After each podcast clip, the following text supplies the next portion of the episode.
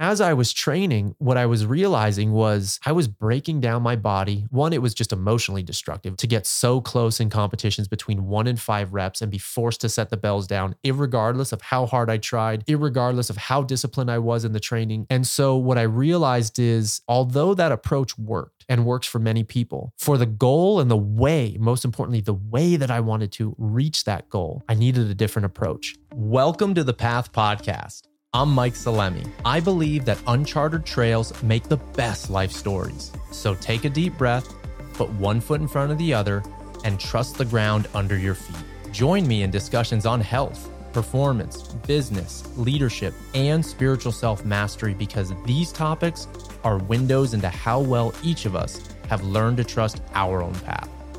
Let's go. This is a Soulfire production.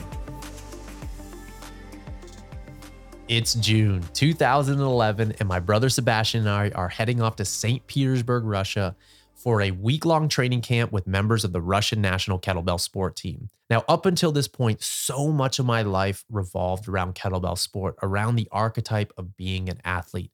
This is what I thought about it every minute of the day. This is where my energy went. This is where my discipline went. And my goal of being the best kettlebell sport lifter has attracted me to some really incredible experiences. And so back in 2011 in June, I want to share with you one of the more memorable experiences. And it's going to give you context into a lot of what we're going to go into in this podcast moving forward, as well as who I am as a person. And hopefully, hopefully, some lessons that you'll be able to take away to make your life even better and more enriching. Today, when we think about it, you know, kettlebells obviously are everywhere, but in 2011, at least the information coming out of Russia. Now, kettlebell sport is the national sport of Russia. Some of the some of you may not know that, but it's a sport that is very entrenched in how they train the Russian military and it's entrenched in their culture. And so back in 2011 there wasn't much information coming to the United States on some of the methodologies, the techniques, their thought process, programming on how to approach kettlebell lifting and specifically kettlebell sport. Now, my coach at the time, John Wild Buckley of the Orange Kettlebell Club, he'd been traveling to Russia with his business partner, Jason Dolby, and they had been going to Russia countless times and bringing back gems of information for their students. I was one of them. And so I remember John told me about this opportunity about going to Russia and training with these guys. And he was just telling me, if you can do it, Mike, you have to go. I guarantee you it will transform you as a lifter, it will transform you as a coach. And that's really all I needed to hear. And so when I talked to my brother about it, and just having the opportunity to go on a trip like this with my brother was something that I was so excited about. So we got prepared. We were looking forward to it for months. And here's the, here's a little lay of the land. We get ready to travel to St. Petersburg, Russia, and we have a stopover in Minnesota. So we're all packed up, we're ready to go. And when we're in the flight, we get Wi-Fi access. And so on the flight, we start getting notifications one, two, three from our airlines that our next flight direct to St. Petersburg from there was going to be delayed. And then it was delayed again and then it was delayed again. So we're not freaking out, but we're pretty frustrated because what that would mean is that we're going to basically miss at least half, potentially the whole first day of this training camp. And there's only about seven days in there. So we're like, damn it. But we roll with it. So we go from Minnesota, we stay the night there, we head off to St. Petersburg, Russia. And immediately when we get there, we realize something's wrong. We're in baggage claim and we're like, where the hell are our luggage? Now, I typically in my luggage, I would bring at the time my belt, my lifting shoes, all my clothes. And in my backpack, I would just typically have my laptop and some books usually. Now, today, I've learned different. I've learned from that lesson to every time I travel in my backpack, I at least bring one, two, three sets of clothes because you never know what's going to happen when you travel. And so we get there, there's no luggage. We're like, fuck, okay, well, we got to keep going. You know, we, we, we filled out a lost baggage claim form and we know that there's someone waiting outside for us. We go, let's just go. Let's head outside and let's meet whoever's there for us. Let's get to our hotel. By this time, it's night, and we're like, we just need some sleep and we need some food because we are starving. Now, when we get out there, we don't know if it's someone from the hotel who's going to pick us up or what. So we're just a little bit anxious. And then all of a sudden, we see this bright light, this bright light, this woman approaching us who is kind, who is sweet, who greets us with a smile and her name is Oksana Nikifor. If you don't know who that is, please Google her, type her up on YouTube. And what you're going to see is one of the most remarkable, badass, not just females, but badass lifters that have ever lived. She specializes in a sport called kettlebell juggling. Now, if you don't know what that is, imagine acrobatics either individually or sometimes with partners with kettlebells where you're tossing bells, flipping them over your head, you're doing you're moving, you're you're traversing, you're walking forward, you're you're flipping them overhead, you're turning around, recatching. It is an incredible feat of coordination, of presence, of focus, of conditioning. And that's who picked us up. And we didn't really know that at the time. I found that out after as we started the training camp, but I knew we were in good hands. And so we thought maybe we were going to take a taxi. I don't know. But what we ended up doing was taking multiple bus rides um, that, let's just say, didn't feel super secure. But because we had Oksana there, there was a level of trust. And we're like, let's just roll with it. I know we're to be okay. We're two guys with Oksana. We can defend ourselves to some to some degree, and let's just keep going.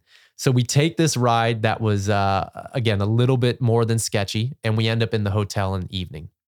Now, when we get to the hotel, we've got no clothes whatsoever. The training camp starts the next day, and we are starving.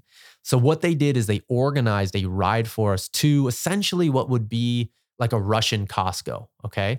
And one of the funny things that they tell to us when we're when we're waiting for our taxi driver is they're like, okay, you guys have 30 minutes. Taxi driver is going to wait outside the Costco for 30 minutes. If you guys are not in and out grabbing clothes and food in 30 minutes, he's leaving. And what we find out is as we're driving, first off, this guy's going like 80, 90 miles an hour at night. And it was one of the more scary drives we've had, but he was just flooring it. And it, it was basically like 30 minutes outside the city center. So we're like, dude, there's no way we want nor can miss this ride back. So we need to be quick. We need to be efficient. We need to get in. We need to get out. So we get into this Russian Costco and our we just beeline it for where we can identify some food. Now, one of the things about being in a foreign country, especially we've never been to Russia before. Now, St. Petersburg is obviously a modernized country. It's actually a beautiful, beautiful city with a rich, rich history. But as we're going to this massive food area, I joke you not, we don't recognize a thing. It's basically one pickled thing after the other from pickled eggs to pickled meats to pickled fish to pickled vegetables. And it's damn near in every single color that you can imagine. It looks like a rainbow. So we're like, man, this looks a little bit sketchy. But then the heavens open up and we find a rotisserie chicken. We find something that we recognize and we're like, game time. Let's go. Let's get that. That's going to be our food for tonight. We'll figure out everything after. After we get the chicken, we head off to find some clothes. Now, even though this is a big store, the clothing selection was pretty limited. Now, we needed everything from socks to underwears to shorts to shirts, at least to get us through a day or two of training, at least till hopefully our bags arrive. And so, as we're there, if you can picture this, the only thing that I could find was essentially like tidy whities mixed with like a porn star type underwear. So I grabbed those short shorts, that's all they had. And then the t shirt that I could find was basically a Russian flag t shirt, the entire thing. It was red, it was blue, it was white, and I basically looked like a walking Russian flag. So we say, screw it, let's go. This this will be uh, another story that we can chalk up to the trip. We get it. We get back to the hotel and we just devour every piece of that chicken. And when you ha- when you've been traveling for a long time, and especially if the emotions are high and you're frustrated, having a hot plate of food, especially when it's something that you can recognize in a foreign country that you've never been, it was so tasty and so nourishing. So we're fed, we got some clothes, we hit the sack. And then when we head into the first day of training, now these are members of the Russian national team running this. And also, the participants there were some of the best lifters and coaches from around the world and people who are absolutely instrumental in building the kettlebell sports scene. So, we had people like Steve Cotter of the IKFF. We had Ken Blackburn. We had Jeff Martone from CrossFit Kettlebell. We had my coach, John Wild Buckley, and his business partner, Jason Dolby. We had some of the greats. And so it was such a cool experience to lift in that type of company and then to also be guided and taught by some of the best Russian lifters of all time. And so we show up on the first day and I have a shaved head like I do right now. And I remember on one of the breaks, uh, some of the participants had had mentioned like when we walked in because we walked in a little bit late, they had said, "Man, we thought you guys were one of the coaches. We thought you guys were Russian. I mean, you're coming in with short shorts and a Russian flag shirt. They must be Russian. No, but then once once they saw us lift, which is basically at a similar level to them in comparison to leaps and bounds of these Russian coaches, it was pretty evident that we were lifters there. And in the United States, even if we were good lifters, when you lift in Russia, you're basically at the bottom of the totem pole. So we start training. And one of the things that I love, loved about that trip was not only did the coaches teach, but they also demonstrated and lifted and did feats of strength all throughout the week. And it was very much a learn by doing camp. Yes, there is theory and methodology, but so much of how I teach today, for example, and how I really see people learning, especially with movement, is they have to learn by doing. There's no way that you'll learn a kettlebell. There's no way that you'll learn, for example, Bulgarian bag, unless you get your hands on the tool and start putting in reps. Hopefully, they're intentional reps and you got good coaching but you have to put in the time, you have to put in the reps, and you have to learn. You have to go through your own battles. And so that's what we were exposed to all week. And one story that I remember that really kind of set the tone is they brought out one of the, he actually wasn't a coach, but he was one of the students of a coach. And he was a small guy. He must have been like 100 pounds. And they asked us a question. And he we, we knew he was one of the, the greater lifters in Russia at the time. So I knew he was legit, right? But they asked us, uh, how many strict military presses do you think he can do? Now, in the professional division in Russia, or I'm sorry, in worldwide, the professional division for men is lifting two 32 kilos, one in each hand, for 10 minutes unbroken. And that's classically in the lift called long cycle. So, which is a clean and a jerk done repetitively. You cannot stop unless you stop with the weight at chest level, which anyone who knows kettlebell lifting, you can get some rest depending on what strategy you use. But even just keeping the bells in the rack position is freaking hard. So you can't stop. And they asked us how many strict military presses do you think he can lift? He weighs about 100 pounds from chest to overhead. They're like, man, I don't know, like 30, 40. I don't know, 30, 40, 50. And we also, they did also say that he had the ability, before this, he, they said he had the ability to do 100 jerks unbroken. So I'm like, if this dude can do 100 jerks, he's got to be strong enough to do at least 30, 40, 50 presses, minimum, minimum. And what they said completely shocked me. And it really showed me the place for being a technical lifter, an efficient lifter, and that being the number one thing, especially in kettlebell sport, but I truly believe in any sport. The technical lifter who knows how to conserve their energy, who knows how to get moments of rest, who knows how to keep their mind calm, that is the lifter that typically wins and wins for a long period of time. And so what they said is, how many do we think? And the answer was he could do actually zero. And I was like, oh my God, this is insane. This is insane. This dude can do 100 jerks, but can't do one press. And I'm sure he's plenty strong. But when you look at the efficiency at which he's able to move and use his legs in the lift and basically propel the bell overhead and cut the weight off when you do an under squat and really learn how to get moments of energetic rest. Even when the bells are overhead, this guy was a pro and I was all ears. I was actually all ears even before going into that. But hearing that story and then witnessing the whole week of coaching, I was like, damn, these dudes are legit and I am here to learn. And also, let me preface too, these guys, again, some of the best kettlebell lifter, kettlebell sport lifters in the world, but they're also high ranking Russian military. So there is this aura of do not fuck with me all around the room. And they were nice for sure. They smiled. Not all of them smiled, actually, but many of them smiled. And uh, we just knew like these guys are in it. These dudes are in it, and these dudes mean uh, mean business. So it was an incredible week, and within a few days, one of the coaches, who's one of my favorite lifters and coaches, a guy named Sergey Rachinskiy. If you look up on YouTube, look up the Ultimate Girevik, and you might need to type in his name to the best you can, but it'll show up. And what you'll see is Sergey lifting on in a competition. And basically, he goes to the point of complete and total exhaustion to the point that towards the end of the set, once they hit the number that they were trying to, to reach, I think it was a relay. So it was a multi-person rotation, uh, rotation series of lifts. He ends up collapsing, and he's done this multiple times. The bells are over the head, over his head. He he just completely you just see him just eyes almost go back in his in the back of his eyes and he falls and face plants on the ground. The kettlebells go bouncing and flying everywhere. And then a nurse has to come, turn him over with his teammates, and revive him with smelling salts. That is the mentality of so many of these guys. They even told me that when we hop on the platform, we are willing to die before that time runs out. And so that is the energy of the week. And to do this and have this experience with my brother was one of the more memorable times. And one of the biggest lessons that I've learned from that trip, yes, was the lifting technique, yes, was the methodology, but it was so much about like the spaces in between the notes. And I really do believe, just like the name of this podcast, life does not happen linearly. Life is this uh, continual experience of zigzags and switchbacks. And had I had, had Sebi and I, my bro, had the perfect trip and we got there on time and we joined with everyone, we wouldn't have had the bonding experience and the stories of losing our luggage.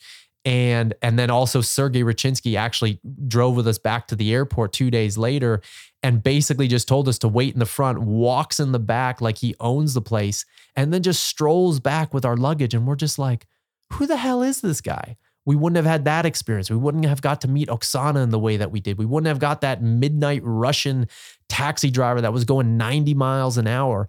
And so some of the coolest experiences of that trip for me happen in all of those uncomfortable situations where you just got to roll with it and realize that this is the experience I'm meant to have. For whatever the reason, this is what we're meant to do. And it brought me and Sebi so much closer and it added so much color to that trip and a lot of fondness for it. I mean, when I was in it, it wasn't super fun. Like I I don't wish to have gone through it again maybe, but I definitely don't regret it. And I loved I loved looking back in those aspects because it really gave me a lot more appreciation for traveling and for people and gave me insights into their culture and so I love that part of the trip. Now, at the end of this trip, when I get back, I speak to my coach, John Wild Buckley. And now at the time, I was competing with double 24 kilo bells, so about 50 pounds in each hand. I was competing in long cycle, which is that repetitive clean and jerk. And I told him something. I was like, John, I was super inspired and, and, and maybe a little bit over ambitious, but I think that's good too. I go, John, I want to go master of sport. I want to train for that ranking. Now, if you're not familiar, Master of Sport is essentially it's like one of the elite rankings that you can get in kettlebell sport, also in, in, in other sports as well. And it's like a black belt level. So you have to train. Like you can't, I don't know anybody. I don't even know if it's possible. I don't like I want to say I don't know if it's possible, but it's highly, highly, highly unlikely that someone off the street who hasn't trained religiously for this type of sport or this type of event could walk out and just simply, without even thinking about it, achieve master of sports. So I knew it was daunting, but I wanted it and I wanted to go through the training. And so he goes, okay, this is going to be hard. This is going to be really hard, but if you really want it, I'll support you in it. So when we go back and we begin the training, one of the things that was showing up or starting to show up when I was lifting 24 kilos was I would experience um, this, we can call it like arm pump. In my left hand, my forearm would get completely swelled with blood. I would be very painful. I'd lose feeling in my left hand. And regardless of almost how far I got in the set and how hard I tried, I'd be forced to put the bells down. And that went on for a few years and it was so, so frustrating. But because I would just say of my athletic background, I had a, I've got a base in powerlifting. I competed in that for 10 years. I was a gymnast as a kid. I did a little Olympic weightlifting in college. And so I was able to get away with being just a very disciplined lifter and also just relying on some talent to compete at a good level with 24s. But anybody who's lifted with kettlebells knows that even a four kilo jump, an eight ish, nine ish pound jump is a massive, massive lift for that tool, a massive increase. And so when you're looking at 24 to 32, that's an eight kilo jump. That's a lot of weight to push, especially when you're talking about the amount of volume that you need to get in week by week to incrementally stair step your way into whatever goal that you're trying to achieve. Now, in any ranking in kettlebell sport, you've got the bell weight that you're using, you've got your body weight, um, you've got, um, of course, gender, body weight, and repetitions. So based off of the repetitions, the bell weight that I was using, and my body weight, I had to hit somewhere around 50 repetitions in, in competition. And as I was training, what I was realizing was I was breaking down my body more and more and more. And so for me, it was really one, it was just emotionally destructive. It was really hard to get so close in competitions between one and five reps and be forced to set the bells down, regardless of how hard I tried, regardless of how disciplined I was in the training, regardless of how dialed in my nutrition was, my sleep was. And I was basically how I felt was not acting in integrity with how I view, how I want to view my life how I want to show up for my clients and how I want to show up for people who follow me out there. And so what I realized is although that approach worked and works for many people, for the goal and the way, most importantly, the way that I wanted to reach that goal, I needed a different approach. And so I was working with uh, an incredible practitioner that I still work with today. I think we've been working together for like 18 years. Johnny Suarez, he's an upper level CHEK practitioner. He's also a licensed Chinese medicine doctor. Uh, he's got a deep background in functional medicine. He basically quarterbacked my journey towards rebuilding myself. Actually, before rebuilding myself, it was about two years of working with him and working with almost nine different practitioners trying to solve this issue. And we did see improvement, but we didn't get full resolution. And I wanted full resolution because I wanted that goal and I wanted to do so in a healthy way for myself and for all the people that I seek to inspire and connect with and coach. And so at the time, I had been studying the work of Paul Chek since I was about 18. So I was very familiar with his work. I'd taken some of his courses. And at the time, he was still teaching a lot, and he was teaching one of his upper level holistic lifestyle coaching courses run by the CHEK Institute. And so I'm in this course. There's about 40 ish people from all over the world. And at the end of the course, he basically gives us uh, an invitation. Now, during the course, we learn different meditation techniques, Tai Chi, working in. We learn me- mental emotional strategies to coach and to work with ourselves if we're experiencing challenges in life. And the invitation was to start a gong practice. Now, a gong practice, at least as it was explained there and, and what we were signing up for if we if we chose to, was 100 days of 20 minutes a day of unbroken Tai Chi. And the movement we were doing is something called primordial rocking. And so if you committed to 100 days of unbroken, if you got to day 98 and you skipped a day, you got to start back to zero. And if you committed to that, then you could get in line and Paul would actually put his signature on the stick that we would use for that meditation called the Tai Chi ruler. And at the time, there was a huge line of people, and it really wasn't the appropriate time to actually have much of a conversation with Paul because it was so many people there and it was the end of the course. And I know he was tired after teaching for five days nonstop. But I was basically at the end of my rope. I had been, it was so emotionally hard on me, and I was very close to giving up on the sport and giving up on the goal. But I said, you know what? I don't know when I'm going to have this opportunity again. And so I voiced to Paul, I said, you know, Paul, like, thank you so much, obviously, for this experience. I learned a bunch. And I've got this issue, this issue that no one can seem to figure out. And it's really hindering me from reaching my goal. And I'll never forget what he shared with me. And he was one of the first people, especially in the tonality and in the presence and looking at him eye to eye. He was one of the first people that didn't promise me that he could fix me or solve the issue. And he basically told me, he goes, after he felt around and asked me a few questions and he felt my forearm, he's like, you know, I have an idea, but I'd really have to get you on my table to really look through you and look through a bunch of different things to see if we can solve this. But I can't promise you anything. And just that, just that, especially coming from Paul, who, if you don't know who Paul Chek is, he's one of the OGs of functional fitness. He's done so many things in his life, but he's one of the OGs of functional fitness. He's brought Swiss balls from the rehabilitative environment into the conditioning environment.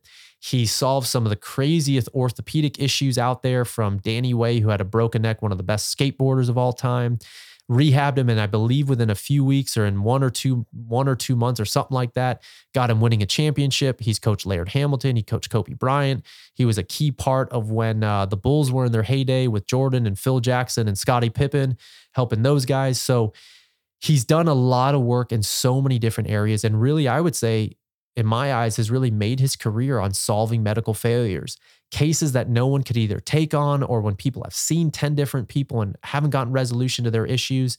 He's one of those people that can look underneath the surface at a level that is almost I hadn't experienced it and haven't experienced it at that level still to this day. And so to hear that from him, I was like, damn, okay, I'm willing to go forward with whatever it takes to, to see this thing through. And fast forward two and a half years, I did get resolution of the injury. I did reach master of sport. And most importantly for me, I did so in a way that was for me dream affirmative, meaning I was not only able to reach that goal, but I didn't feel broken down after. And for me, what excites me so much, and hopefully, if you're listening to this podcast, if you have an athletic goal or an achievement, for me, what was was so attractive to a holistic approach to strength, conditioning, performance, and health is that I'm very interested in yes, the performance goal, but how am I going to develop as a man how am I going to develop mentally, emotionally, spiritually? How is this going to make me a, better partner, a better son, uh, a better friend all along the way? And so it really takes, if, in my opinion, if that is the goal, it really takes a holistic approach. Because what I was finding in working with different coaches, and this was one of the harder lessons that I had to learn, is because I always wanted to be the perfect student and do the plan exactly as it was written and I've had some great coaches and I have improved a lot over the years in, in different regards. But what I was finding is, is I was following these plans so much and so regimented and such in a fixed way that I wasn't really honoring my own inner voice, my own intuition, when things actually weren't really heading in the direction that I wanted, where maybe I was excelling in one area, but once again, I was feeling broken down and tired and emotionally and mentally, I just didn't have the foundations of how to balance my life in ways outside of just what happens on the platform. And so, in two and a half years of Paul, of, of traveling down almost once a month for one to two days, uh, working with Paul is incredibly comprehensive. And one of the things, as I may have mentioned earlier, one of the things that I loved about working with the coaches in Russia was they were, they taught by doing. And Paul, in many instances, when we would train or he would watch me train, he would do either his own workout or hop in with elements of mine. And I really do believe, as people, yes, it's what people say that matter, but it's more important what we observe them do and how we feel when we're around them. And so I learned a ton about programming and program design and lifting mechanics and reducing imbalances and issues that I had no idea were even contributing to the issue in my arm. For example, gut issues and how was the food that I was eating inflaming my gut and actually robbing energy and nutrition from the arm. And so I learned a lot. But to be honest, being in Paul's presence and witnessing how he lives and he lives what he teaches, I can tell you that firsthand. That was one of the most inspiring things to me because that is, I feel like the most powerful teacher there is. Again, it's not always what they say, it's what we observe them do. And it's how we feel when we're around them and what we soak up. So it was an incredibly nourishing two years. And it was hard as shit. I remember some of the trainings where I would go so hard. Like I, I remember on one this this one deadlift session, almost like 30 minutes with very short rest periods of like it was like what's called a pyramid. So you increase weight uh, as you go in sets and then you decrease weights, ascending and descending pyramid. And it was like 30 minutes. And I was training with uh, on that day, I was training with one of my childhood friends, Miles, and we're training, and my hands get so bloodied up and blistered and stuff like that. And I remember I would wake up at night with my hands just throbbing, just throbbing with the amount of volume and what he was what what he was programming. And I remember this one tip that he told me. He was like, and this for any of you guys that have sore hands after lifting, I think you'll really appreciate this because this was huge for me. You take a Dixie cup, fill it with water, freeze it, and then after it's frozen, you cut off the end of it and so what you have is this beautiful cooling massage tool that you can work into your hands. You can also use it on other joints that feel like there's too much heat there and you want to bring cooling to that area. And that was one of the things that helped get me through a lot of the training. And the training was hard, as I mentioned. And in that way, and this is why I feel like physical training and physical performance in the gym, especially, you can learn so much about yourself because you get to push yourself in ways that maybe you didn't think were possible. And in that way, you develop your inner resource, you develop your confidence, you develop self esteem. And from that, you can develop parallels and connections to every other area in life. especially and most importantly, if you have the awareness to do so. And that's why things like the inner work, journaling, uh, reflection time, quiet time, time in silence, time in nature, like hikes, meaningful, heartfelt conversation with dear friends, friends that you know will be there for you, regardless of what you say and your vulnerability. When you do that, you can learn so much more about yourself and you can make the experience so much more nourishing and enriching. And that's what excites me. When I know that I'm excelling in one area, but I can also see the dial increasing in every other area of my life, that is what I really feel like makes its way into again how I teach, how I coach, but also into my training programs. So kettlebell lifestyle for example, yes, it's a kettlebell program, but the lifestyle aspect for me is 50-50 of the puzzle. So in there it was very important for me to include things like working in, which is active meditation. Very important for me to educate on basically based off of how you're feeling, knowing how to modify your training volume and what you do in the gym to work with how you're feeling on a given day. Because I remember even when I was training with Paul, you know, one of the amazing things was is we would do a, a, a, very thorough system of monitoring daily stress in multiple areas, from limbic emotional stress to hormonal stress to musculoskeletal system stress.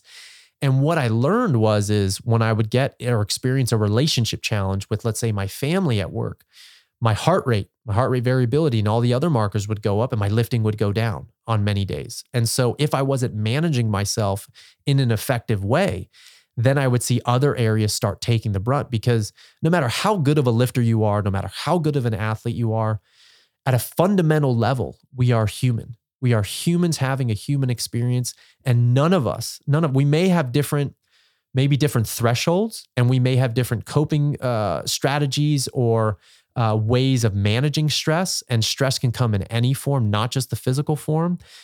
But if you are a human being, you will experience relationship challenge. You know, if you eat something very shitty, you're gonna feel it. You know, depending, you know, you might not feel it in that moment, you're, but it's gonna, you're gonna feel it later down the road.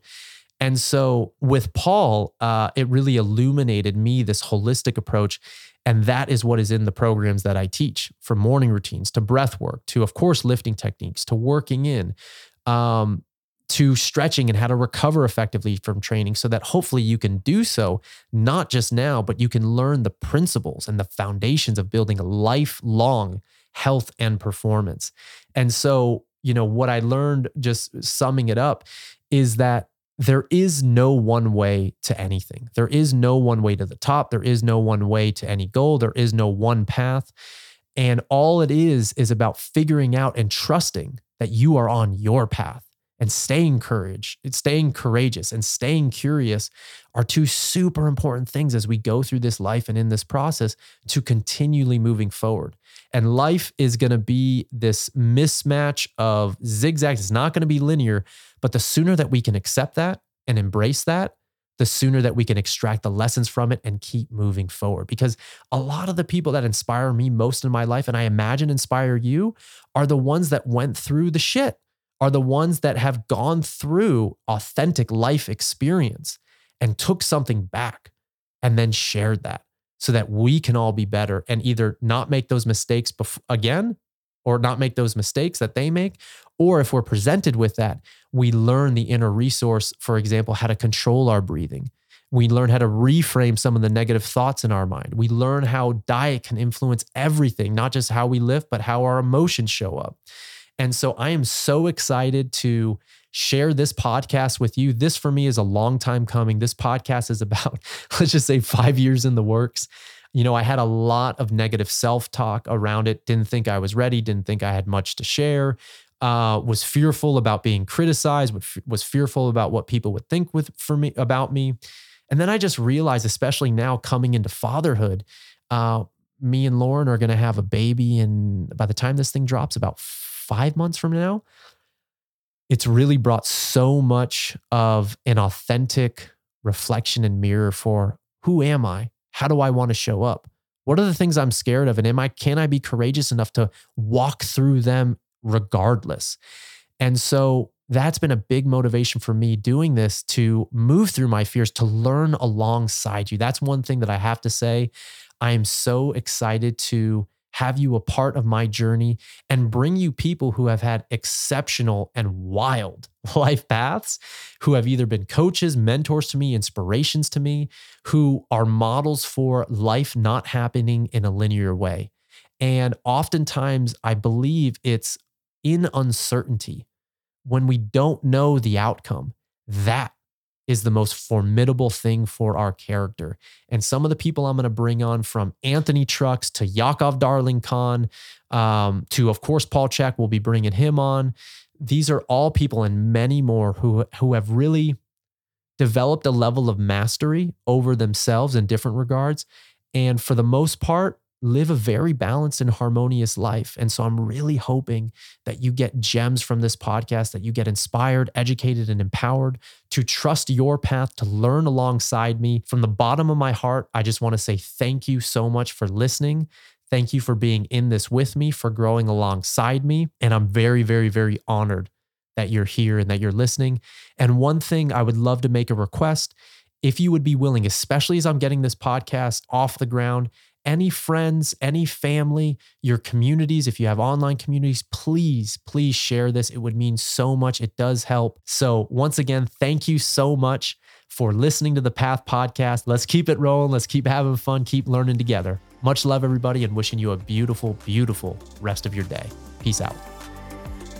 Thanks for listening. Be sure to follow the podcast on Apple and leave a review. It means a lot. We all have a path, and I'd love to hear how this podcast has inspired you in some way to live yours.